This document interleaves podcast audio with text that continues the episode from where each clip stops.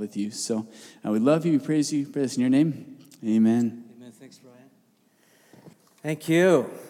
Good to be here. I love your town. I lived for many years just up the, the road in Vernon and always love an opportunity to come back to Okanagan. We've just been here, my wife and I bombed in Friday night, spoke Saturday most of the day at another church, then preached there this morning. But Tina, Marie, and Jeff have been bragging on y'all. I'm not American, but I love the word y'all. and my levels of intrigue over the last couple years about the house have just got to the place where I was salivating for an opportunity just to come here and that I should be invited not only to come and attend amazing worship time with you, but to actually be the person who talks to you tonight. Incredible privilege, not the least which, uh, of which is that my wife and I came to faith in Christ when uh, she was in her late teens and I was in my early 20s. And that was such a radical co- encounter with the living God that transformed everything. And quite honestly, I would never trade my worst day of being a Christ follower for, follower for my, my best day before that for anything. And so there's something about young adults that our heart has always been very open and tender toward because that was the age when Christ came to us, claimed us, called us into his kingdom. I want to talk to you about the kingdom, kingdom of God. This past week, where I teach at Ambrose University in Calgary, I had a speaker, and he gave us the plot line of a movie I'm pretty sure you've never seen or even heard of. I'd never, I've never seen it. I haven't seen it now. It was just this past Tuesday he talked about it. Uh, I had not heard of it. It's a 1979 Russian art house movie called Stalker. Any, anyone know this movie? I'd never heard it. And Stalker doesn't kind of have the connotation it may have to your ears. It doesn't mean some, some you know, prowler creeping around. It means tracker or guide in the movie. So here's the plot line. Uh, I tried to get this movie. It's very hard to get, so I, I don't think any of you are going to rush out. It's not on Netflix, etc. I tried. Here's the plot line very simple. Post apocalyptic, some nuclear holocaust has devastated Earth, and the whole thing's kind of a blight. And this tracker, stalker, takes a professor and a writer, so it's starting to sound like a bad joke. And uh, he takes him across this, this wasted landscape. You know, trees all kind of leafless, and this, this, this red gray sky, this this eternal nuclear winter. And he takes him across this landscape because he's taking them this place called the zone. And then in the zone, there's a place called the room. And if you get inside the room, this is what will happen is that your heart's desire will both be revealed and fulfilled. The thing that you long for most is going to be shown to you in all its fullness and given to you in all its fullness.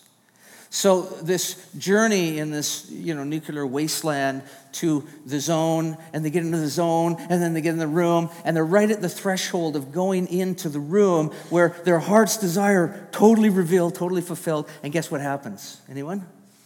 That's where the movie ends. No, they they flinch. He said that's where the movie ends. I mean, I shouldn't have. You, you come on, play with me. Uh, they flinch. They got their hand on the handle of the door and this thing that they've made this perilous quest to get in to find out what do I desire with all my heart because I'm about to get it. And do they want it? Let me ask this would you open the door? Do you know what you want? And if your life was somehow the narrative was the actual truth about what you desire, not what you say, but your life was the truth. If you got it in full, would you be satisfied? I've been haunted. I mean, this is just like less than a week old. I heard this plot line, and it's haunting me. Would I open the door? Would I go in? Would I have the, the, the thing that I'm actually pursuing with all I have? The real deep down story that's shaping my life. Would I open that door? Would I have it revealed? Would I have it fulfilled? Well, I want to read a story that will probably be familiar to many of you, and it's a parable that Jesus tells very late in his ministry. Uh, he's heading toward Golgotha, he's heading toward the cross. And there's an intensification of stories about are you ready? Are you ready? Um, the kingdom is coming. Are you ready? Is this what you really want? And this is a, famously called the, the story of the talents. Uh, I think they call it now the story of the bags of gold. It's in Matthew 25.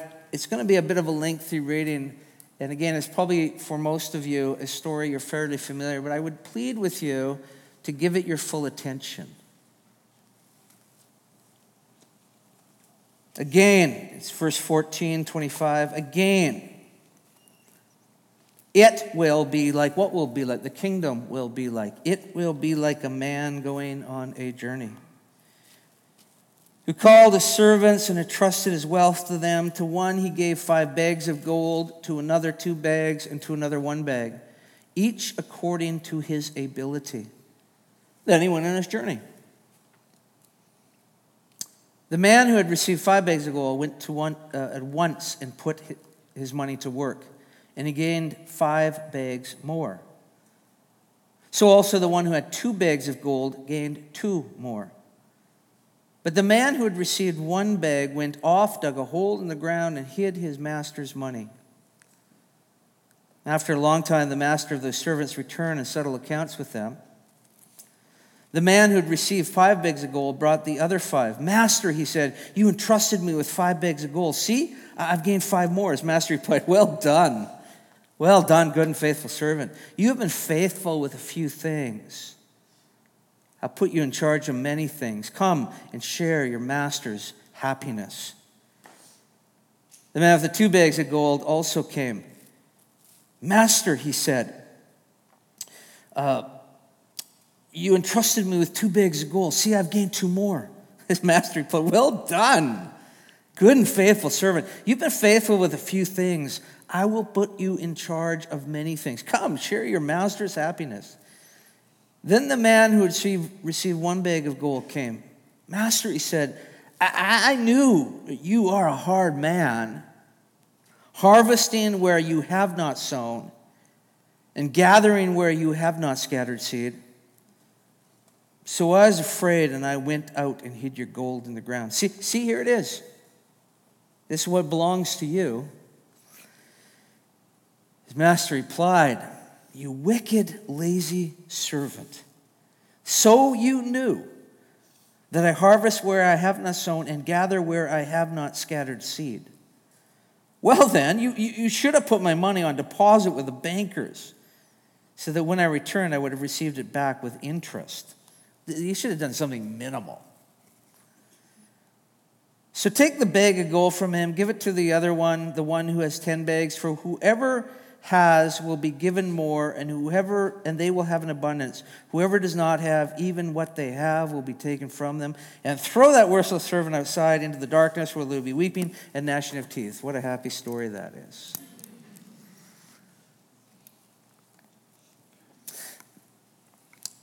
I pastored for many years, as Ryan said, and I preached from this text and its, its companion one, Luke a number of times, and always I was trying to do one or two things. I had one or two agendas as a pastor when I would preach from this text. I was either trying to raise money or get volunteers.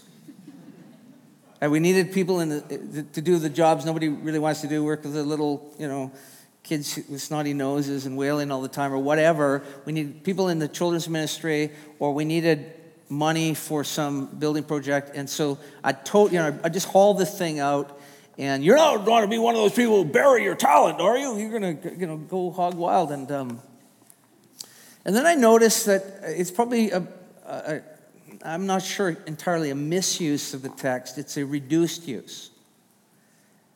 Because this is a parable about the kingdom of God.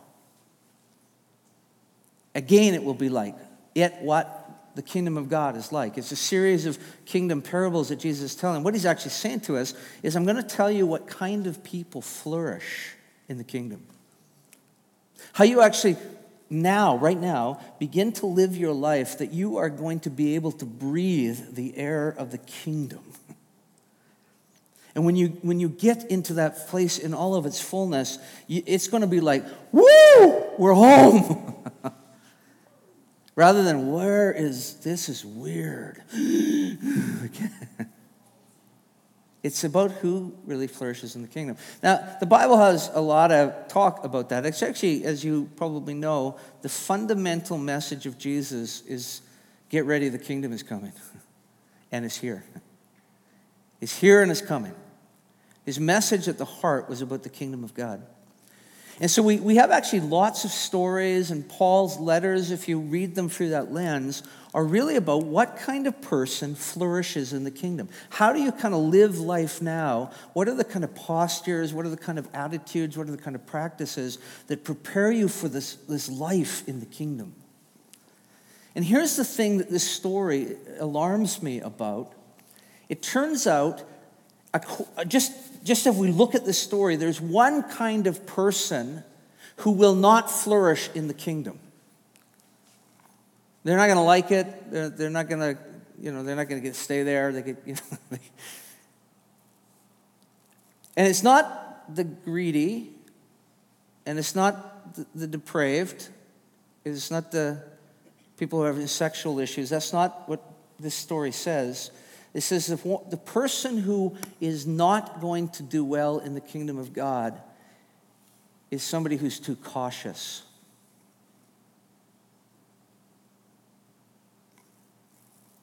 I mean, the, the, the guy returns the money intact. he takes zero risk.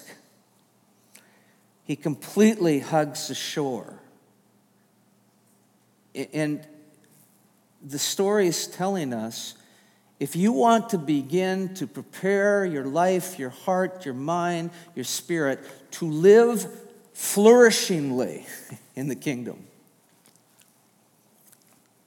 you actually got to be a bit of a risk taker. Well, uh, let's get into this story uh, proper. At the heart of it is, I think, this equation how we see God affects how we live life. A.W. Tozer famously said, I think in his book, The, the uh, Knowledge of the Holy, that when we hear the word God, what comes to mind next is the most important thing about us. How we see God affects how we live life. And we have at the, at the story this man who has this perception of God as hard and stingy and angry and grasping. And so, because he has this perception of God, he actually lives this life of, he just gets kind of closed up in this view of God, he starts to live very cautiously. Remember the story in, in the book of uh, Second, Second Samuel where David dances before the ark? Do you know that story? Second Samuel 6. Uh, David's bringing the ark of God into Jerusalem. It's a big day. Um, but the first time he attempts to do that, actually, there's a, a man by the name of Uzzah. He's a priest and they're bringing the cart in on a, or the, the, the, ark in on a cart, and the ox pulling the cart stumbles, and the cart starts to teeter, and the ark's about to slip off, and Uzzah does this thing that I think seems like a good idea. He reaches out his hand to steady the ark, and he gets struck dead right on the spot. David's pretty upset about it. The thing goes in the cold storage for a bit. And then about three months later, David says, let's give this another whirl. And they bring the, the, the, the ark in this time, and they guess they, they read, uh, you know, Exodus a little more carefully, and they realize they're supposed to carry it on poles, slung, you know, on the shoulders of priests. So they're doing it this time. And what's interesting to me is David, uh, who is seen, in a sense, the dangerous God, instead of being careful, is kind of riotously wild. He goes dancing before the Lord. He, he, his impulse is to be less cautious, not more. But this man, he sees God as this hard and stingy God, and he begins to just sort of close up into his life and start living very carefully, very circumspectly. Really minding and just bringing back what, here is your thing, the very thing you gave me. And God's like, oh, what were you thinking? But here's the good news of this story is this it's in many ways about not that servant, but the two servants that we're told about who actually go and double the money. Uh, they get five bags and they make more five more bags. They get two bags, they make two more bags. That's, that's kind of wild investment. I don't know much about the investment world, but I know if you're doubling the money, you're taking risks, right? You know, right? You're just you're taking some harebrained risk. It's, it's a bit nuts what you're risking. And I want to suggest that just as the man who's playing it safe, who's being very cautious with what he's received, uh, has a perception of God that is kind of narrow and hard and this angry God, this angry master, that the, the, the, the two servants that take the extraordinary risks also have a perception of God that I would like for you to have this perception of God. Three things particularly they see about this master. First of all, they see he's ridiculously generous. They would see that. Because you see, this master comes up to the servant and he says, Here is my gold. You don't have to come up with it on your own. I'm giving you my stuff. He's, and this is a lot of money. In the older versions, again, it says talent. Um, a talent is about a year's wages. So 10 talents is about 10 years worth of wages. Uh, you know, wages are maybe paid out differently, but just imagine you're in a, you know, the job that you're maybe training for or something and you're making, I don't know, pulling down 80 grand a year or something, and you get that times 10 or times 5 or even just times 1. That's a lot of money. And the master just simply comes up and says, Hey, here's a bunch of money. Um, do you do that? You know, you just, just go up to people that you hardly you know, know or whatever. Say, Here's a bunch of money. Uh, there's just this ridiculous, outrageous kind of generosity about this master. And these guys just say, I, I get his heart. He's lavish, he's extravagant. He's not a stingy God, he's a generous God. The second thing that these servants see about him is actually he's a risk-taking God. The, the reason God might be asking you to take a few more risks with what he's given you is because he's a risk-taking God. Because what he simply says, and, and in the, the version in Luke, it's very clear. Uh, he just simply says, put this to work for me. Here's a bunch of, here's, here's, you know, 10 bags of gold for you and five bags of gold, and just put it to work. He doesn't micromanage that at all. He doesn't say, well, here's a brochure on how I want you to invest this kind of money. Uh, these are good investment strategies, and I'd like you to follow. He's like, go out and do it, you know. There's a, a phrase that occurs seven times in the New Testament, and it's usually translated, make every effort. So, for instance, in second, second Peter, uh, there's this occurrence of that one. Uh, actually, it says twice in Second Peter chapter one. Uh, make every effort to add stuff to your faith. Uh, make every effort to make your uh, uh, calling and election sure. But before we ever get to those make every effort uh, phrases, you go back and, for instance, in 2 Peter, make every effort to build up your faith. But what it says before that is everything you need to live the life that you've always wanted to live, God's already given you in full. He's generous. And then the word, the phrase, make every effort, is better translated spare no expense. Go wild. Outdo yourself. Take the stuff that God has given you, the riches of personality, of gifting, of resources, and just go for it. You don't have to be cautious because He's generous and He's risk taking. He just kind of lets you go, and whatever you do. And the third thing that these servants understand about this master that I think in, inspires the kind of risk taking that they get into is they realize that the heart of this master is happiness. He's really happy, he's joyful. I mean, the big prize at the end, uh, yeah, they, you know, one guy gets, you know, he gets more money and whatnot like that, but the, but the big prize at the end is come and share in my happiness. Like, come and share in my nature. this is a very, very, you know, happy, kind of giddy God. Come into the party. You know, last a uh, couple years ago, there was a, a, bunch of books being written about about um, about hell, um, and and you know, exploring uh, what what heaven and what hell is like. And uh, Christians were pretty, getting pretty owly uh, uh, on the, in the conversation, kind of argumentative back and forth. Is there a literal hell? All those sorts of things. But the one thing, I read many of the books that I, I noticed that nobody was talking about is an understanding of God, a vision of God that I actually would want to spend eternity in His presence.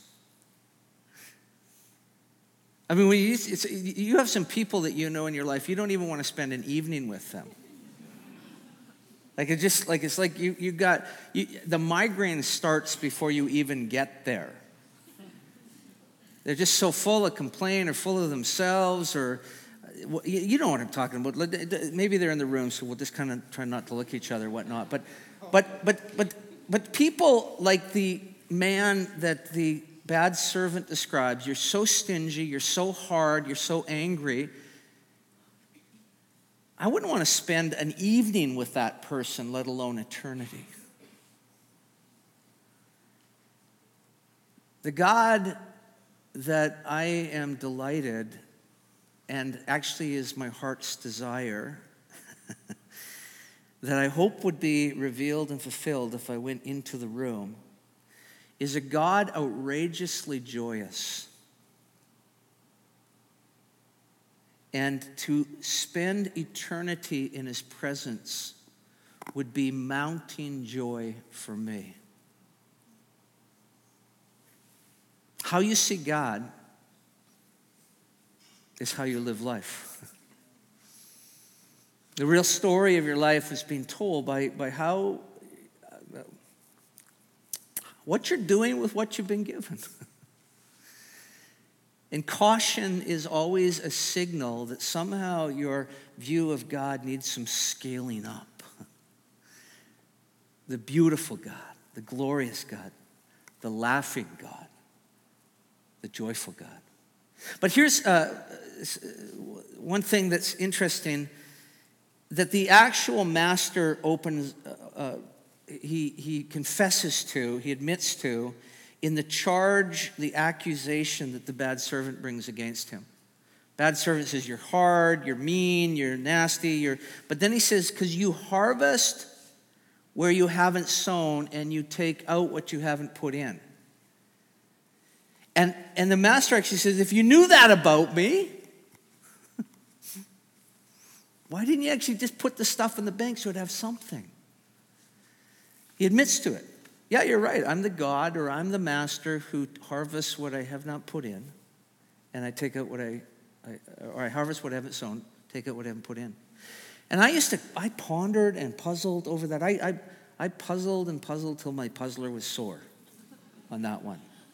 Like, why is that somehow an attribute of the master that we want to hold up to say, right? Because when I first sat with it at the surface, it seems it's saying, you better try harder. You better run around being very anxious and very diligent and work, work, work, work, work, because he's going to ask you for stuff, um, and he's, you know, he's going to ask you for a greater, greater increase. And then it hit me that this is actually the best news of the whole story. This is the best part of who God is.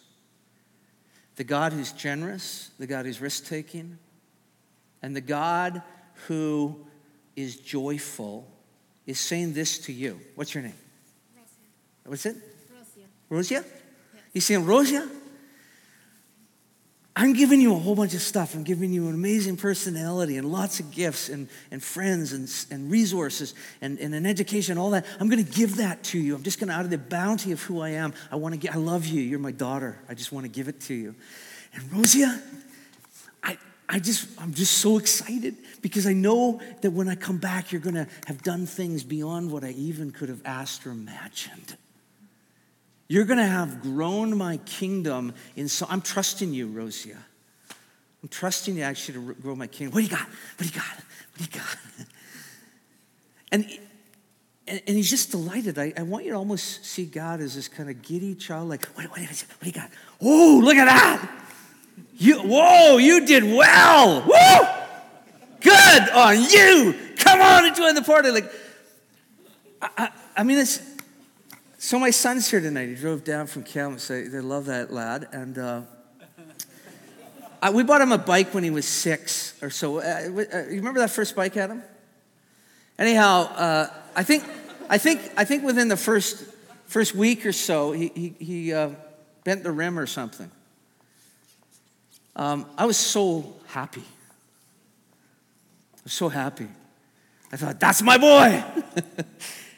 going out and living large, going out and taking risks, going out and kind of being boy thing, running into stumps or whatever he's doing. Uh, you know what would have broken my heart? Absolutely broken my heart as a dad? If I gave him that bike and a year later he called me into the garage and said, Dad, look, I haven't touched it. Not a scratch on it. Look, there's still those little rubber nubbies on the tires. So uh, they haven't even worn off. Look at it. I just, I, I come out here and polish it, but it's completely exactly like when I took it out of the box. That would have just been kind of disappointment. and I would have pleaded with him. I didn't have to, as I'm giving you the sense of. But son, I got this so, so you'd use it, that you'd enjoy it. And, and I know you're going to take some risks, and I know that sometimes. So here's the thing. Um, here's the thing. I got thinking as I was preparing, I'm almost done here, but I got thinking when I was preparing this, this uh, sermon, I thought, you know, what if we had a, another story of a servant and he took these kind of incredible risks that these servants that are doubling the money took, but he kind of overreached because when you're taking those kind of risks, right? When you're taking those kind of risks, you could lose it all, right? I mean, it could go bad. And so, because this is what, like, I mean, junk bonds or something. It's just crazy what they're kind of throwing money at. So I'm thinking, okay, what if, uh, why didn't we get a story of, a, of one of the servants who just went crazy taking risks with the master's wealth, but he overreached and lost it all? I mean, I just like that, you know, that part of the story to be told. And then I realized, oh my goodness, we, we do have that story. There was a father and he had two sons. And uh, one son says, Give me everything. Coming to me. Give me all this wealth. Bet you was more than 10 bags. and the son went out and he didn't actually invest a, a lick of it, he squandered the whole deal. Just wasted it in riotous living. And uh, then he gets to the place where it's all gone and he's getting hungry and desperate and he thinks, you know, dad's, um, Dad's got lots of stuff, and maybe if I'd go back and I grovel and I beg and I offer to be a servant, work it off and stuff, he'd give me just something to eat. Do you know this story? And so he, he, starts to make his way home, and the father sees him a long way off. And the father goes, Oh my goodness, there's my boy. And he comes running to him, throws his arms around him, kisses him, says, Put some good clothes on this kid. Put my sandals, put my ring on, and go kill that big fat calf we got out in the yard because we're having barbecue tonight. get the fiddle music. Start aerating that red wine and have ourselves a party. now, I want you to hear me very clearly. God would actually rather you waste his wealth than never use it. That's how radical it is. He would actually rather you waste his wealth than never use it.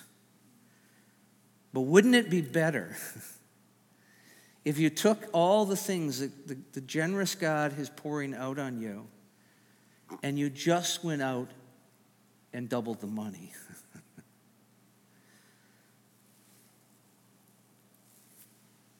there was a story I came across last year uh, about some Arab Bedouins, some desert dwellers, camel herders that lived in northern Africa. And in World War II, uh, when there were some French troops positioned or, or stationed down in uh, that part of North Africa, some of these soldiers befriended uh, some of these Arabic Bedouins.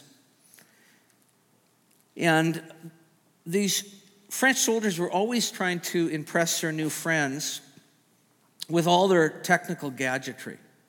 So they show them their guns, show them their tanks, show them their bombs, show them their whatever, show them their planes, and tried to impress these guys who had lived in tents all their life, moving around the desert, herding their cattle, and just said, uh, Are you, are you in awe? And, and these Bedouins like, No.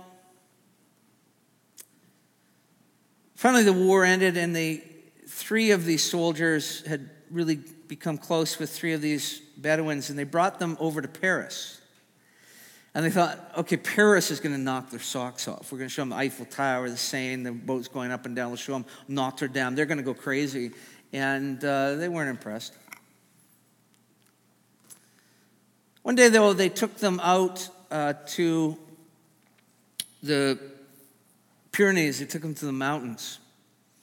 Took them out in, the, in this wilderness, this farmland, these forests, these rivers and and these Bedouins are like, oh my goodness.